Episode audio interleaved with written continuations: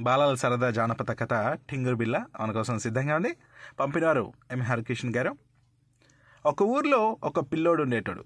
వానికి చిన్నప్పుడే అమ్మా నాన్న చనిపోయినారు. దాంతో తల్లిదండ్రులు లేని పిల్లోడు కదా అని వాళ్ళవ్వ వాడిని ప్రేమగా గారాభంగా పెంచింది. వాడు ఏం అడిగితే అది ఇట్లా అడగటం ఆలస్యం అట్లా కొనిచ్చేసేది. రోజుకో రకం తినుబండారాలు చేసి పెట్టేది. దాంతో వాడు అవన్నీ తిని తిని బాగా లావెక్కినాడు. ఒకరోజు పొద్దునే అవ్వవానికి తలస్నానం చేయించి కొత్త బట్టలు వేసి శుభ్రంగా తల దువ్వి చక్కగా పాపిడి తీసి నుదుట కుంకుమ బొట్టు పెట్టి పలక బలపం చేతికిచ్చి ఒరే నాయనా నువ్వు బాగా చదువుకొని పెద్ద వైద్యునివి కావాలరా అని దీవించి బడిలో చేర్పించింది.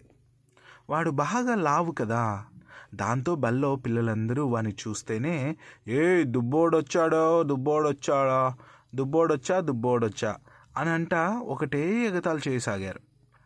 అట్లా ఊరికినే ఎవరైనా మనల్ని ఎక్కిరిస్తా మనకి ఏడుపు వస్తుంది కదా. పాపం వానికి కూడా బాధేసి కళ్ళ నిండా నీళ్ళు కారిపోతూ ఉంటే వెక్కి వెక్కి ఏడుస్తా మెల్లగా ఇంటికి తిరిగి వచ్చేసినాడు. అవ్వ వాని దగ్గరికి తీసుకుని బుజ్జికిస్తా ఏరా నాయనా ఎందుకట్లా వెక్కి ఎక్కి ఏడుస్తా ఉన్నావు? ఏంది నీ బాధ? అని అడిగింది.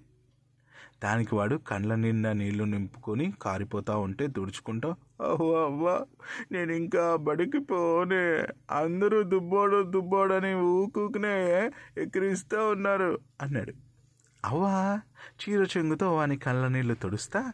ఈసారి ఎవరైనా అట్లా అంటే వెంటనే టింగురు బిల్లాను ఏం జరుగుతా ఉందో నువ్వే చూద్దువు గాని అనింది.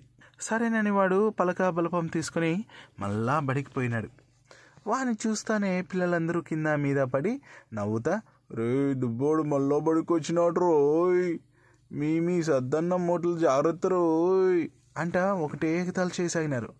వాళ్ళు అట్లా ఎగతాలు చేస్తూ ఉంటే వాని కళ్ళలో నీళ్ళు మళ్ళీ తిరిగినాయి. అంతలో వానికి అవ్వ చెప్పినది గుర్తుకొచ్చింది.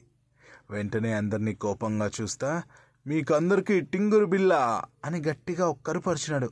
అంతే ఏడున్నోళ్ళు అక్కడ దవి దవి అని కింద పడి చచ్చిపోయినారు. కాసేపటికి వాళ్ళ అయ్యవారు పాఠం చెప్పడానికనే బడిలోకి వచ్చినాడు వచ్చి చూస్తే ఇంకేముంది? వీడు తప్ప అందరూ చచ్చిపడి ఉన్నారు ఏందిరా ఏమైందిరా వీళ్ళకి? అంటూ ఇట్లా చచ్చిపడి ఉన్నారు అని అడిగినాడు. వాడు జరిగిందంతా చెప్పినాడు. దాంతో అయ్యోరికి కోపం వచ్చి కట్టె తీసుకుని ఎంత పని చేసినావురా దుబ్బోడా ఉండు నీ పని చెప్తా అంటూ కింద మీద వేసి కొట్టినాడు.